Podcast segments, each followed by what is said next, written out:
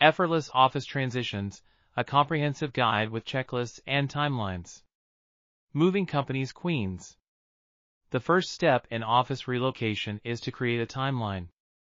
Consider factors such as the number of employees, amount of furniture, and distance of the new office when estimating the cost. Before signing the lease, it's crucial to inspect the new space and take note of important details. Before announcing the move, it's recommended to hire cleaning services and ensure the new space is ready. Informing employees, contractors, business partners, and suppliers about the office relocation is essential. Creating an inventory of items to be moved and eliminating non-essential items helps in estimating moving costs.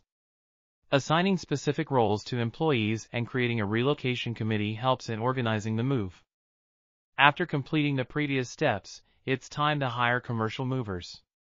Properly labeling boxes helps in organizing the move and ensures that each item is placed in the correct room in the new office.